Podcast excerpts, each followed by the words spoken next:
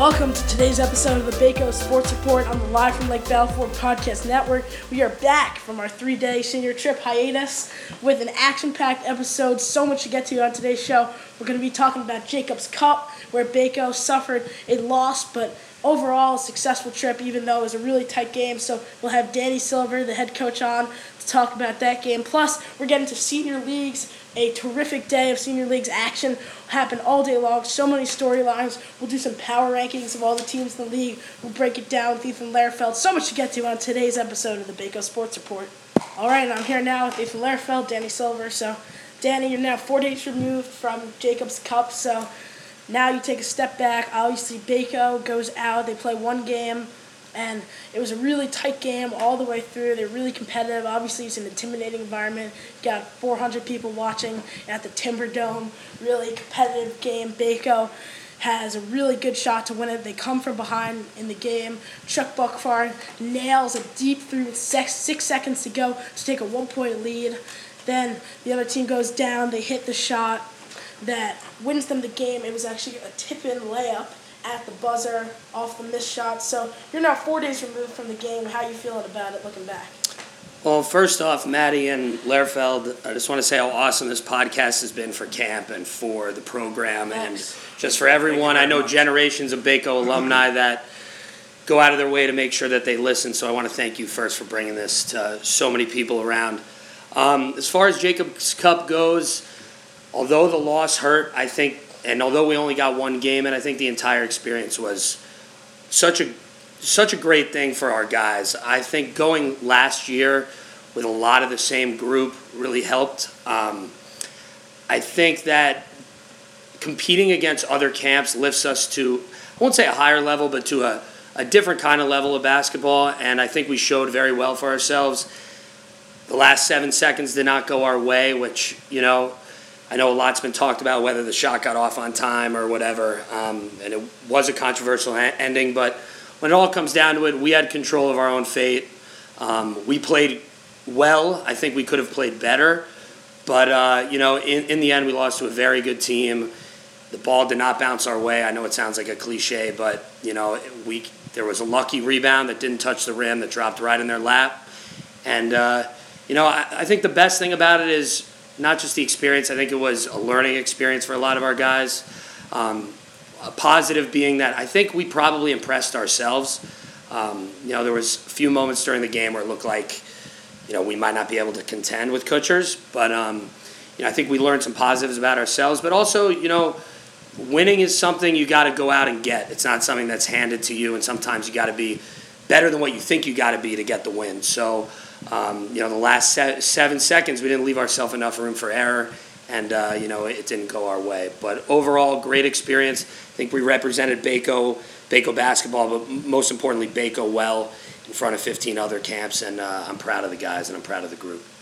Yeah, so you talked about things that you said um, uh, we played well, but we could have done better. Um, obviously, the last seven seconds, you know, boxing out.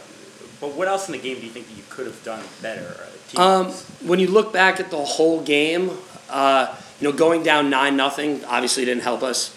I think that those first four or five minutes, uh, we didn't have our matchups right. This is probably my fault. I, you know, we knew, knew nothing about our opponent. Um, all, all we could really go on is what we saw in warm-ups, where when we're playing these other camps that we see from year to year, we know, you know, Evan's going to guard this guy, Aiden's going to guard that guy. We didn't have that luxury, so it took us about five minutes to figure it out. Um, and we were really off on the first five minutes. So my gauging of who should guard who in warm-ups was, I think maybe I got two out of the five right. Um, yeah. So going down nine nothing, we, we, also shot ourselves in the foot with, you know, poor uh, poor shot selection. But also, you know, we've shot free throws better. Um, and in a game like that, you know, you miss a bunch of free throws. I don't think we shot them super poorly, but um, you know, we we miss more than we usually do. Obviously, in a game like that, it comes down to a couple points. That stuff matters. And the boxing out thing, you could point to the last play, but we were having trouble boxing out all game. And when you're playing primarily man-to-man defense, that shouldn't really be an excuse. Um, so I think those are the three main areas: just the slow start with the matchups, the free throws, and just controlling the defensive glass. Yeah, so you, as you mentioned before, you said that you don't obviously know your opponent going into the game, It's very different than when you play Brant Lake. You see them every year. You play Echo Lake, and you obviously know those opponents so much better.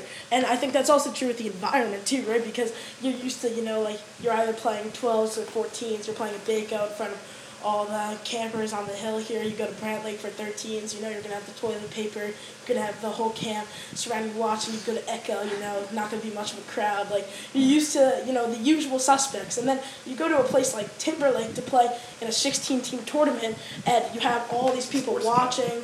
You're playing in front of a huge crowd. You're playing with a lot of pressure. What's the atmosphere like? Like, what's going through your mind when you had so many people there on the game, and how do you think that your players reacted to that? And do you think that last year helped with that too? Uh, I will to answer your last question. Last year definitely helped. I think just seeing the scene and knowing what to expect, even like little things like might sound crazy, but knowing when to eat lunch, where where to eat lunch, knowing where to go to the bathroom, that type of stuff you you don't think about it. But on on a trip like that, being as ready to play as you possibly can, I think being there before definitely helped. As far as handling the environment. Um, you know, we have good basketball players on, on our team that, you know, a lot of them play high school basketball and have played in front of crowds before. Um, and honestly, once we got in the flow, it was just basketball. I, I, I never thought the crowd was going to negatively affect us. I, I, it definitely positively affected yeah, they were us. cheering for Baco because they want to see an upset. Yeah, I don't even think it was that they were cheering for us. I just think like the environment probably got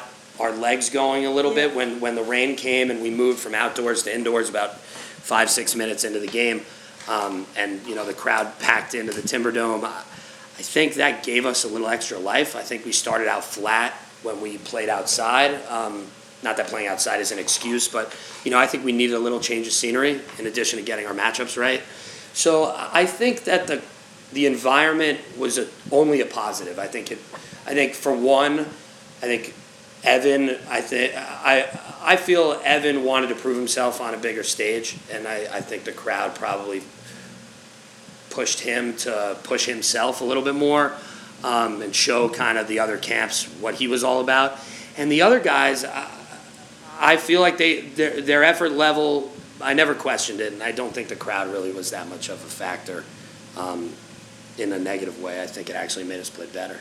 Yeah, and then, of course, so to get to the actual game, when you get there towards the end, you know, you have that bank three that goes in. So, for context for the audience who obviously didn't get to see the game, Baco was down for a lot of the game. They're really coming back. You guys are down 49 43 with just a couple minutes to go. So, what's your mindset when you're down like that? And then you guys come back, you hit a couple big shots, Rab hit a shot in there, and then Chuck hits the three that was, I mean, to say, to just put it in the real words, it was just a wet three. He pulls up from the left side, and he just absolutely nailed it. Um, and you guys go up one. Everyone's going bonkers. The atmosphere is crazy. So, what's going through your mind when you finally complete that comeback and go up? Uh, when Chuck's three went in, my first thought was do not foul.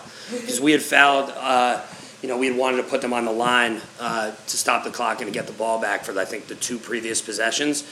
And when Chuck's three went in to put us up one, I knew we were up one.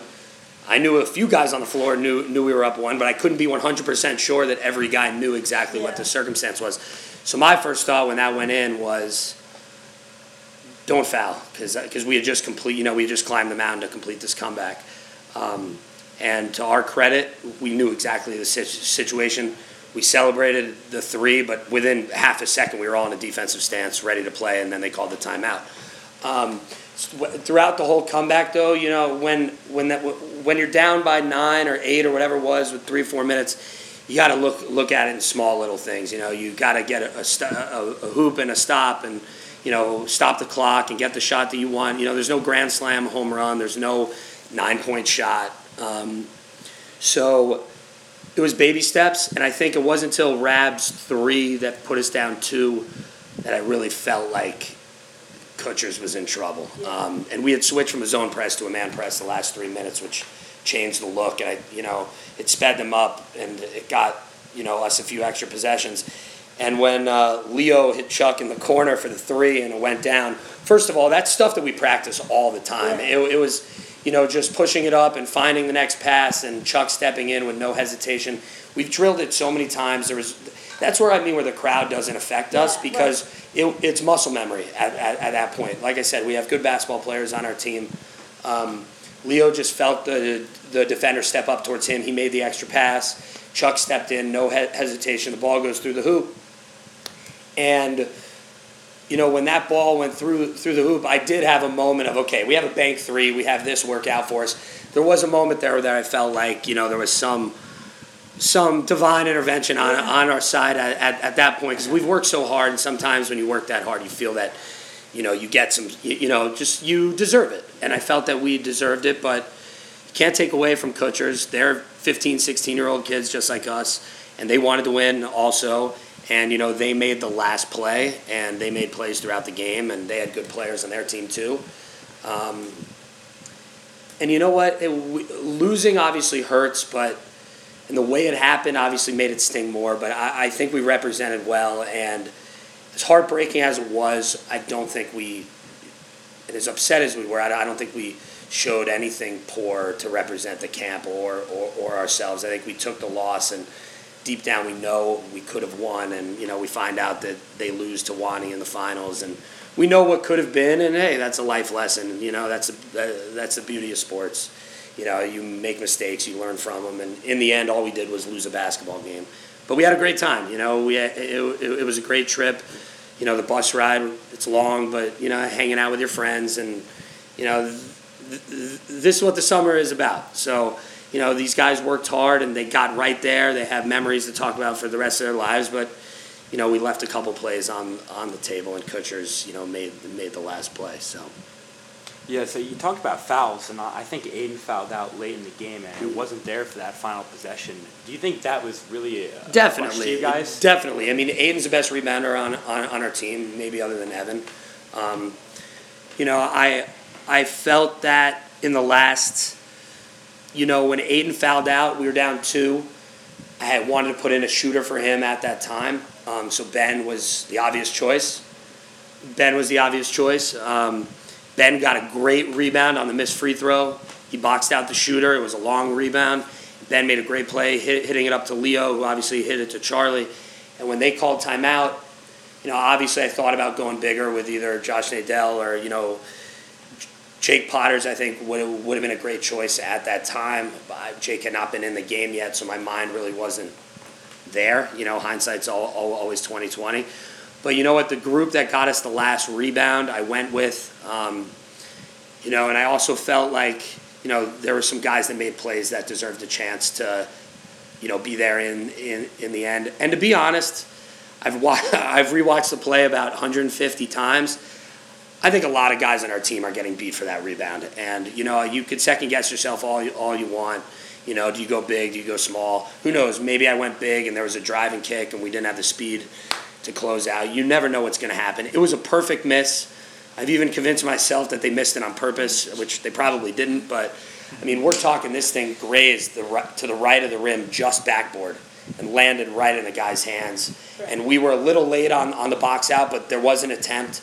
And this guy, you know, he flung it up there kind of in a panic and it hit off the backboard and went in. And did he get it off on time? In real time, I, I thought he did, and I'm sticking to that story. And like I said, we, you, can't pin it on one play. Um, so, you know, we missed free throws. We went down 9 nothing. So to put it on one play and, you know, that's, you know, that's not, that's not the way basketball works. Right, so let's go bigger picture here Okay. for a minute. So you guys, obviously, you lose this really tight game, and that stings a lot in the moment. And as you alluded to before, even though Baco loses this game, this still is really a great thing for Baco that we're able to make it to Jacobs Cup and be competitive there. And as you also mentioned, Kutchers goes on to lose by six points to Wani in the finals of his tournament. So obviously, you guys were at the upper echelon of the teams here. You guys were in the top tier of the teams.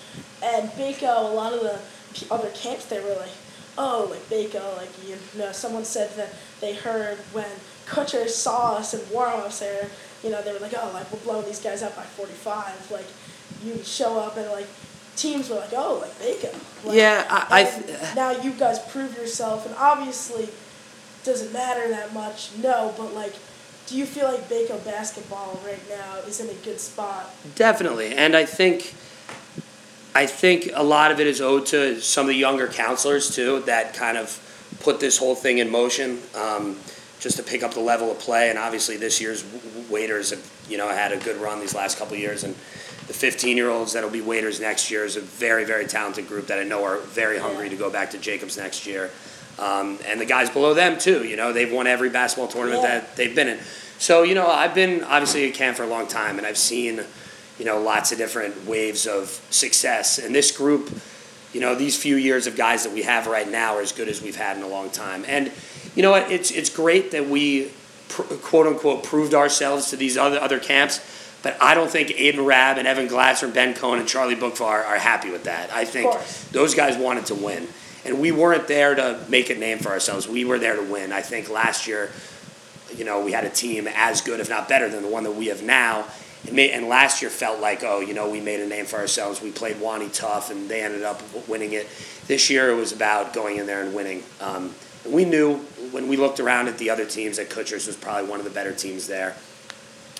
But we also knew that we were as good, if not better, than them. So, um, yeah, it's good to make you know, like you said, get the respect, or you know, you were you, you were alluding to that, get the respect of these other camps. But I think we're beyond that now. Um, I think next year's group will not be wide-eyed. You know, Josh Nadell will be his third Jacobs Cup if if if we go back. You know, so he's he's been there. A lot of guys will be their second one. Um, you know, we have bigger goals. You know, we want to. You know, we're obviously going to have a great experience, but you know, I think we want to put some wins on on, Yeah. on the board, which is going to be hard because we're losing a lot of good players, and obviously Evan's one of the better players camp has had in a long time, and Aiden Rabb has put together you know a great camp career, and Ben and Chuck and you know you know Jake Potter's been a staple of the, of the program, so I, I yeah, you know, it felt good to earn the respect of all these camps. Have never heard of us, but you know, our our goals were bigger. Our goals were bigger for sure. Yeah, and you know, obviously, you know, you going into that tournament, you know, people, uh, teams didn't really look at you uh, with a lot of respect, and you guys definitely did turn some heads. But ultimately, the goal is winning. Do you think with you know future age groups, you will have the opportunity to, to get more wins, to move, to advance more in Jacobs Cup? Well, as Bruno says when he talks about the Baco tennis tournament, sometimes it's the luck of the draw. Um, oh yeah, Jacobs is. Yeah, you know, for those that don't know, Jacobs Cup, it's you know this year was 16 teams. You know, you choose out of, out of a hat who, who you play. I drew number 11. We played uh, team number 12, which was Kutcher's. So um, I think if we drew maybe 12 or 13 other numbers, we're winning our first game pretty handily. So, um, but you know, you, we do have a bright future. But you know, Evan Glatzer's a really good basketball player, Yeah. and without him on the court against Kutcher's, we probably would have been in a lot of trouble. If you replace him with any other guy on our team, um, you know, Evan just han- handles ball pressure without a problem. You never have to worry about getting the ball up the court. He guards the other team's best player. He's our leading rebounder. He's our best scorer. I can't count how many times we need. You know, he wasn't shooting the ball particularly well, but there were countless times where we needed a basket, and he went right to the basket and got to the free throw line. I think he shot 16 or 17 free throws or something like that. Um, you know, those guys don't grow on trees at Baco. So, you know, guys that are 6'2, 6'3, 6'4, long, and do it all. So, replacing him and Rab, who does a little bit of everything, um, and Ben and Chuck, who are great shooters, great ball handlers, that, you know, it, it's going to be easier said than done. We do have a bright future, but replacing that is going to be very difficult. Um, maybe the key to that is me just drawing a better number out of a hat. gotta step up. yeah, Yeah. so, So right. So, yeah. so overall, obviously, it's a tough loss for Baco, but really successful day there. Definitely, Baco was definitely one of the best teams there, and that's good to see that the Baco basketball program is thriving as much as ever. So, Danny, thank you for your time. Thank you guys. This has been great. Um, just want to give a shout out to all uh, to all my bunkmates that I know are listening to this. All, all the guys, all the waiters in '97. So anyway, thanks guys. This is awesome for camp. I really appreciate the opportunity. All right, thank you. Thank you, Danny. All right, now we're going to be doing our senior basketball league segment. Uh, we're trying something out a little bit different this week. We're going to be doing this in our power rankings format. Yeah. So we will be doing power rankings of the entire league, all eight teams in the league. Some teams have played three games so far. Some teams have played four. Every team has at least one win, but some teams, the talent level is clearly higher than others. There's been an interesting trade this week, which we will get to as we go on through the power rankings format. So. Lehrfeld, let's get started with our number eight team in the power rankings. Um, this is Leo Hoffman's team. Um, they've really struggled a bunch so far. They're coming on one and two on the season, um, but it's pretty. T- it's been pretty tough going for them so. I mean, yeah, I mean, look, uh, Potter's, you know, who's the second guy on the team, has struggled a fair ton. Um, definitely not as effective as years before. I still think he's he's a big body. They suffered Yeah, well, I think part of the today. problem with a guy like Potters is that he plays like a big. Obviously, he hit puberty pretty early. He was, you know, used to be the biggest guy in the court out there. He used to out physical everyone, and now he's kind of people have caught, sort of caught up to him. So he's still a big body, still a really physical presence, but some of that, you know, just pure strength is kind of going away, and now his. You know, size isn't quite as the advantage it used to be. So I think that, and you know, LSH, Leo, you know, he's been really good. Um, he's, you know, obviously a dynamic athlete. He's really explosive. Really good on Offense, defense. defense. I think this team really prides themselves defensively. Um, they have a really blue collar team. They're kind of like the bad boy Pistons in a sense, where all the guys on the court, from guys like Durds and Teddy, like they really will just they'll trash talk you, they'll get at you, and that's was, definitely an advantage. really a team built around rattling the other team. It is a team built around battling the other team, but I think they really just struggle offensively, which is why we have them coming in at eighth in the power rankings. And that's not to say that they can definitely. I don't think hope's over for them. I think that they can definitely pull an upset. This is a pretty balanced league, and that there's no team that's really. I mean, the fact that this team is eighth in the league really shows what a deep and balanced league this is. Yeah, get- Because it's not as though this team is in a dire situation of any kind. It's just more that you know they just struggle sometimes offensively. They don't really have the shooting. They don't really, outside of Leo, have really the quickness to match up with some of the top teams in the league. Yeah, I definitely feel that they can win a game against Ben's team, JFD's team, Noodles' team. I definitely feel that they could pull off a game against them. But I just think so far they haven't shown anything to show that they aren't the eighth team. Yeah, I would agree. It's not like they're they're horrible or anything. Right, but- and then um, Ben Cohn's team, I think we have them coming in on seventh in these power rankings. Yeah, you know Ben's team. They suffered, uh, I think, like an eight-point loss. They they got off to Yeah. a really good start. They were up sixteen to seven. Miles was hitting a ton of threes, Uh, but I think you know that team is. I mean, the issue with them today, I, I, feel like, was there weren't a lot of. Well, let's just say that the role players on that team really do need to step up. Um, I would agree. Splat had a lot of open looks inside, and he couldn't convert those. Bellinson isn't really that much of a Yeah, so I'd say threat. Bellinson, so Bellinson is their third round pick. He's really a major impact defender. Uh, he really tries to get in the opponent's head. He's prides He's not a terrible offensive player too, or a game manager. side of the He's just a, you know. but yeah, this team yeah. just struggles sometimes. I think the weaponry on this team, obviously you have Ben who can shoot the lights out of the ball. He's really a great offensive player. And Miles, who really has the technicality inside. He's really just a good finisher at the rim. But sometimes I think he struggles against kind of stronger, more physical players. And I think we saw manifest itself today. I also think they've got to get in transition as much as possible because Ben is lethal in transition, and I think they're athlete. they're the best when they're running the floor and not trying to play typical Yeah, final four ball where you take yeah, it up. team, I mean, they won their game to open the season against Chuck's team before they really got their groove on. Um, and after that, they just struggled sometimes to get offense. I think it can get frustrating sometimes for a guy like Ben to sometimes have to see the pieces around him struggle a bit. And I think that that can get into his head as well. But I think that this team definitely still has some hope. There's a lot of talent. Miles is a great player. He's only 14 years old. Um, and he's really a great player. So I think once he sort of gets more adjusted to play, being one of the star players in senior leagues, I think that'll play Yeah, well. Miles- I think Ben Miles hit four threes today. Yeah. Yeah, so he, you know, we saw some growth from him today, and I think Ben, obviously, we know what a great player he is. So, again, like, it's really they're all the role players. Like yeah, all all three or you know all three of them or uh, yeah you know they've all got to do good. And they've also like Miles didn't necessarily get a lot in the interior today. He had a, some great three shots but you know when I look at a guy like Miles which is that big. He just needs to get in there and, and get dirty and I don't think Miles always does that. He's a phenomenal player. But you know you've Yeah. got to con- you, first you've got to get inside, and then you've got to convert when you get inside. Yeah, Miles is a That's been a tall, big issue. He's a tall, lanky player, and sometimes they plays with strength. As you said, he can stretch the floor with his amazing three-point shooting today. But sometimes that can also hurt him when he plays up against guys like Noodle, someone like that who's way bigger, more physical than him.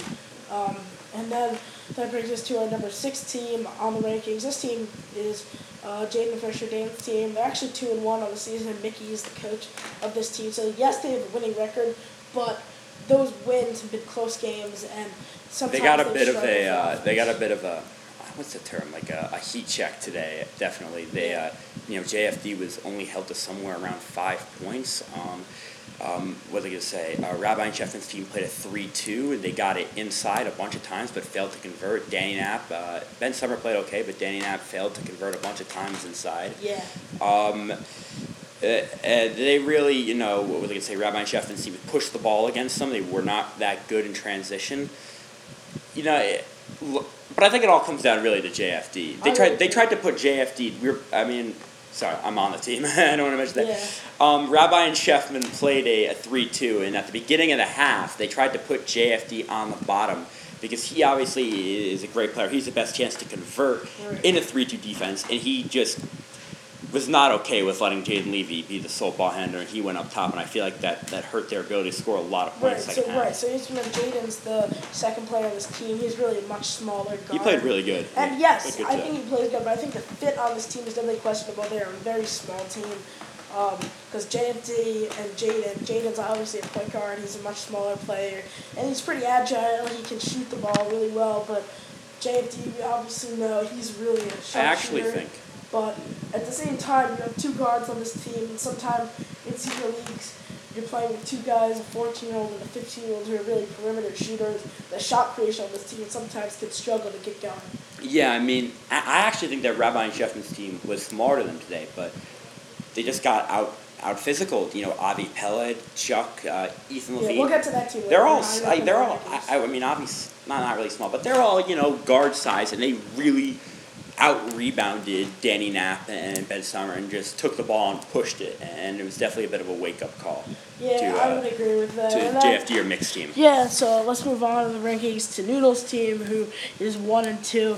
They are number five in our rankings. So this team is an inter- really interesting and a very intriguing team because you have Noodle, who's the biggest player in the league. I mean, height wise, he's probably similar to Glatzer in the 6'2", 6'1", 6'2", range. Um, but he's really a physical, physical player inside. And this year he has had the very unexpected development of a sweet mid-range game. Um, in the game last can do game, it all now. he really he hit some step back mid-range jump shots right over the defender. And that's really an element to this game that we haven't seen before. And I'm not even sure that Corbin knew when he drafted him that Noodle came to camp this summer with a mid-range jumper, which really adds a different element to his game. Um, today, Hoppy had 13 points, so this team's getting contributions from all over the place. Yeah, and that, that's that's good to see, especially because last game against Evan, or I guess two games ago by now, Noodle it was really seemed like Noodle was doing it all. Yeah, but this but game. Hoppy obviously really did step up today, and I think that's important. And they got the victory. They, uh, Yeah, they got their first win of the season. I think that the hopes are high for this team because obviously you have Hoppy, you have Isaac, and Noodles, the star of this team. And it's definitely going to be an interesting team to watch because they have size that most teams just flat out.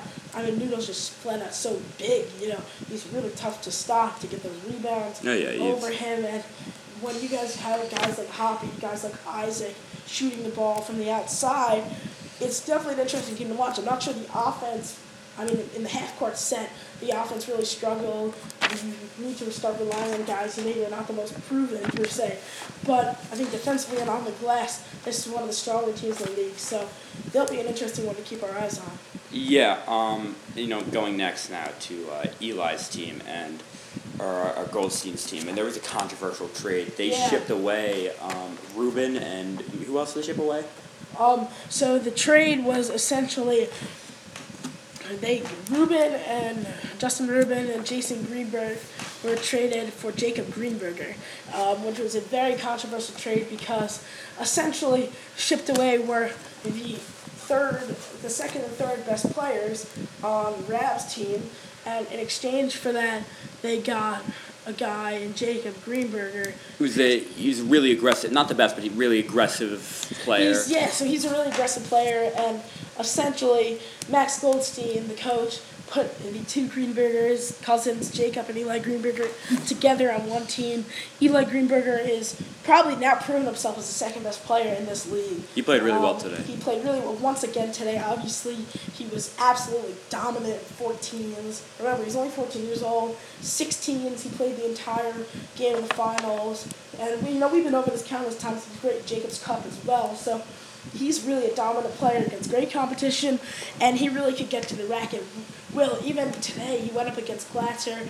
Uh, they lost by six points in that game, but still he was getting to the rim, hitting his mid-range jumper. So he's really a lethal player. And then you add Jacob Greenberger to the mix. They obviously their cousins, they have the chemistry. Greenberger did a Definitely. great job, I thought, attacking the rim today. And it's really a dynamic combo, the combination there. And then the players around them, JR, really played well today, crashing the glass. So the depth on this team, I think, is interesting after the trade because you trade away your second and third best players on this team to get a guy Jake Greenberger who some thought may not even have been much better than the two players they traded away. So it's a two for one without the play, the one you're getting returned being significantly better. But I think that Jacob really proved today to all the doubters that he really was worthy of that trade with his great play. And losing Glatzer by six points, obviously you never want to lose, but that's definitely considered, you know, a moral victory there. Yeah, I, I did think it was actually. I mean, here's a hot take: a good trade for Goldstein. Ruben was, uh, you know, not necessarily working with Eli. Their their play styles didn't really match up together. Jacob, on the other hand, you know, does work with Eli, and I, I think you know we'll get back to this when we talk about uh, Rab's team or Dan Dan's team. Who, It was a- the other side of the trade. Yeah.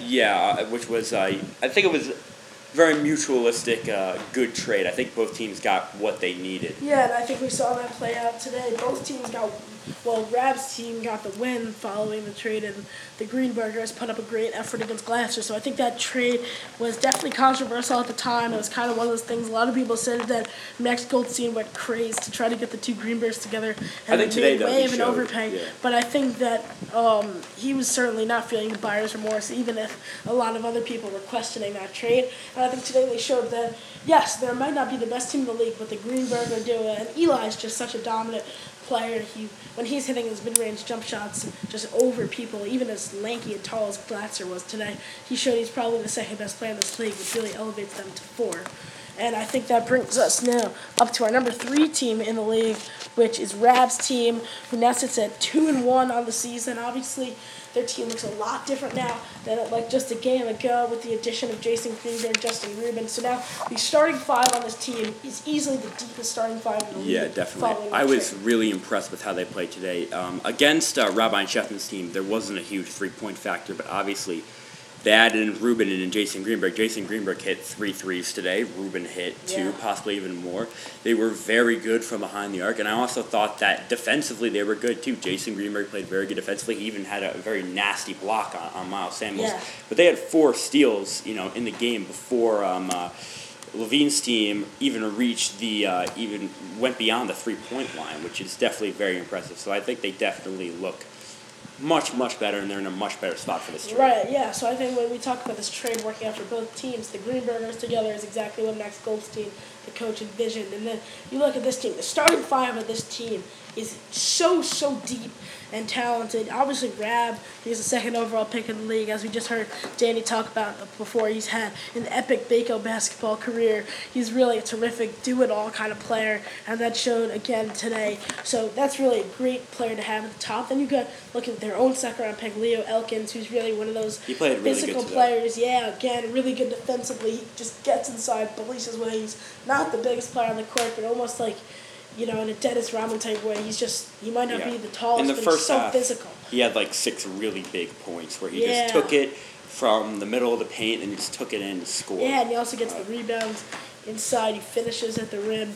And then you look at the rest of this team. Justin Rubin, Jason Greenberg hit their threes today, and the role players. And then obviously Grant Panzer, who exploded to had the heat check game, the four threes against Glatzer, as we talked about in an earlier podcast, that first game of the season. So we know that he can explode at any moment. So all of a sudden, this team looks really dangerous following this trade because they have depth that no other team in the league has. Their fifth man is probably a third or fourth on a lot of other teams. So even if they may not have the singular best talent in the league. This team is filthy. When you look and if this team hit their shots like they did today, all of a sudden we might be talking about a team that can really compete in this league. Yeah, but the question is, you know, is the trade enough to push them over Rabbi and Sheffman, Right, who really manhandled them two games ago? And is this team good enough to get a second victory over Glatzer, um, which they Right. got, I think, first game of the year? Right, so, but I definitely think it's safe to say I think it can be debated whether or not Max Goldstein got better with acquiring Jacob Greenberger. There's no doubt in my mind that this team now with Rab at the helm definitely got better from this trade. The depth is just terrific, and I think that works really well around Rab, who can distribute the ball all, all over the court. Yeah, um, and I guess that brings us to the next team that we have in our power rankings. Number two team, and this is maybe a bit controversial. Um, it's Evans. Yeah, so I definitely think that um, not that we get a lot of feedback from these podcasts from the outside world, but if we were to get some feedback, I think we would definitely get some um, dislike for our our placement of Glatzer's team being second in the league. When you have a player who's so dominant and so significantly better than everyone else in the senior leagues, you would think that he is obviously first, but his team's now two and two, riding a two-game win streak. Um, but I think that there's definitely some cause for concern. They won the game today against six points against the Greenbergers, um, who it's not as though obviously they're a good team, but they're not the best team in the league, and it was not a game where you know the outcome was you know certain the entire way through. I mean, this was just a close game down the wire, and I definitely think it's concerning that Glatzer you know, he gets to the rim at will. I mean, he was being smothered today. The opposing team played a box and one defense, but I think that doesn't do justice to the amount of attention that was put on Glatzer in this I game. think teams are, are figuring Teams out are Glatzer really a lot figuring more. out Glatzer a lot more, and teams are just flat out saying, anyone else on this team, please shoot the ball. Please try to hurt us. Gabe hit an enormous three today with his Lonzo Ball like release. Alex Newman, obviously, he's put on this team for his shot, and he hit one or two today. But at the same time, you know, the shooting on the outside, if it's not going to improve, teams are going to do more and more of just smothering Glatzer. I mean, Glatzer, even they're not letting him pull up from three, four, five feet behind the arc because he's so lethal from everywhere. He shoots over people. People have to put their best player face guarding him um, time and time again. And when he goes in the lane, three or four people, basically the entire team just collapses on him. And yet, Glatzer's still scoring almost all of the team's points, and he's just dirty inside, which is why we have to put him at number two here on this list. But I think the reason why we can't really put him higher and give him the status of the best team in the league is because the role players simply just Yeah, have you know, this is- inside. This really all depends on the role players. If you know Newman, Gabe, Ludgen can make their threes, then they're an unstoppable team. But they're you know they're very inconsistent players. I, I know the game against Rabbi and Sheffman's team two weeks ago. You know Newman and Ludgen had a lot of open looks, made none of them, and then the game against Noodle um, a week later made almost all of them. So it, Right. it's I think that's the reason why they get Right, number and we two. saw the they're potential of the inconsistent. game two games ago. For context, for the audience who might not know, we saw an absolutely dominant 25-point victory for Glatzers team, where the team was just flat out firing at all cylinders. Newman had 15 points in that game. Everyone was hitting shots from all over the floor. It was just a lethal attack, and we saw the full potential of what this team can be.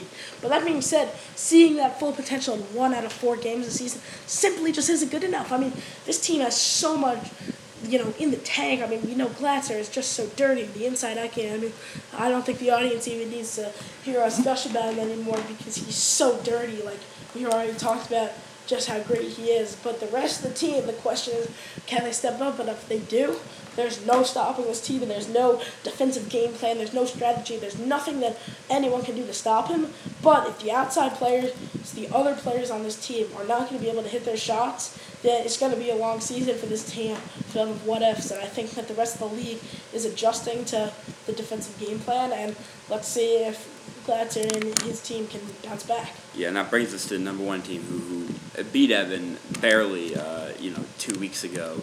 That's uh, Rabbi and Sheffman's team. This team is, you know, they essentially have two first round picks. Yeah, so this team, I think we talked about it before. We saw the interview, we interviewed Chuck a couple weeks ago. This team has Ch- Chuck Buckfar. They have Avi Pellet. This team is just lethal. I mean, Chuck has established himself. I would rate him as the third best player. Uh, just to plug something, later this week we're going to be doing a player rank of every player in senior leagues ranked top Every to player? bottom. Almost every player, we will be ranking them.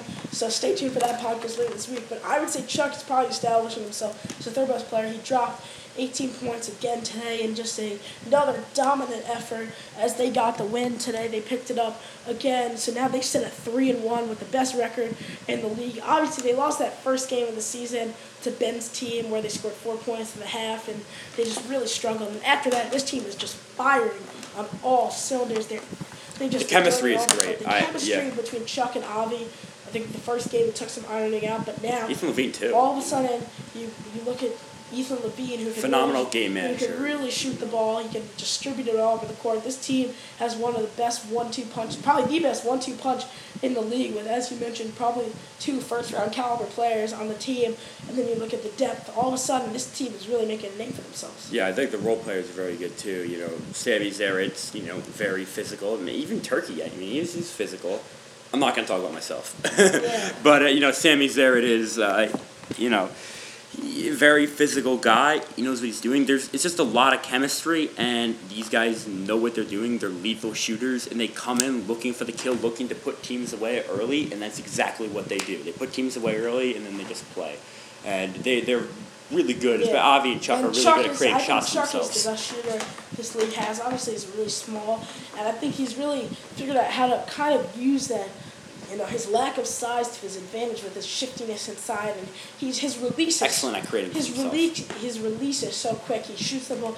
He really does not need to set his feet, his base, you know, really flexible. He can go from really anywhere on the court. He'll just you know dribble up and take a shot from four feet behind the line, like with a screen. And I think then that element is something that no team can have. And then obviously a team like Glatzer, we know he's the best team in the league. Glatzer's really the only other player in the league who can just flat out just score the way Chuck can. But then to have a guy like Avi, who's also another great scorer, first round caliber guy, you know, he's a forward, he can distribute the ball. He's really Excellent at- at inside. driving. Yeah, he can really drive inside because you know Chuck. And I think the fit with each other is really what sets this team apart because the other teams in the league, they can amass some talent, but the fit between Chuck and Avi is really just clicking because you have Chuck, who's the shooter from the outside, he can create his own shot, and the other team has to face guard him, pay all their attention to the outside. And you have a guy like Avi who not only can he shoot, but his driving inside is just tremendous, and he gets to the rim, and it's kind of like defense just really doesn't know what to do because you have these two scorers who can score in so many different ways. There was an instance against um, I think Glatzer's team where they put they put um, one of the best defenders on Avi in the first half. Avi Yeah. was you know he played okay. Chuck went off, then they switched it and they Right. put Glatzer, they, they they put put yeah they put Avi on Chuck and then Avi And went it's off. kind of like it's, it's the other team, it's just you really don't know what to do. So I think for that reason, we have them as the number one team in our league. Yeah, I And also yeah. So, I also I also think they're uh, they're very good defensively too. I mean, they Yeah. held JFT to five points. They play a very good three-two, and they play a very good man, and they're really good at, at you know credit to Rabbi and Chef and the coaches too for coming up with game plans to stop um, a lot of these you know big pl- um, star players by mostly just doubling them up before the three-point line pressing them as much as possible and you know trying to trap them, but at the expense of leaving other guys open. I think it's a, a great strategy for this league, and I think their defense is really, really not not the best, but you know it is definitely on the better half. Yeah, I mean, obviously, you know, this league is really moving right now. There's so much action going on. It was a great day of leagues that happened today. All eight teams got in. So, really, it's a really even team. It's really a lot of even teams. and It's a toss-up now, throughout the league. definitely. Yeah, it's definitely a toss-up. I think going into the season, it was like, you know, it's Glatzer's league, and everyone else is kind of just like chugging along. But all of a sudden, this league looks open now, and Chuck and Avi's team certainly came out of nowhere to now be. I wouldn't call him the favorite because obviously you still have to give the benefit of the doubt to Glatzer with just how Even- even he is at Rab's team, scoring. too. But even that's team, there's a lot of great today. lot of contenders now. So I think it's going to be really crazy the last three and a half weeks of the summer to follow along. So I mean, we'll be there right, you know, we'll Yeah, be we'll right be with uh, the viewers, I guess. updates as you mentioned. Later this week, we will be doing a player ranking, so please stay tuned for that one. And thank you guys so much for listening to the podcast. Uh, as always, you can find this podcast on Apple Podcasts, so many other places. Thank you guys so much for listening. Thank you to Silver for coming on. If there's interview, thank you, Lehrfeld, for a analysis as always. And I am your host, Brady Rossman. Thank you guys so much for listening. We'll see you next time on the Baco Sports Report.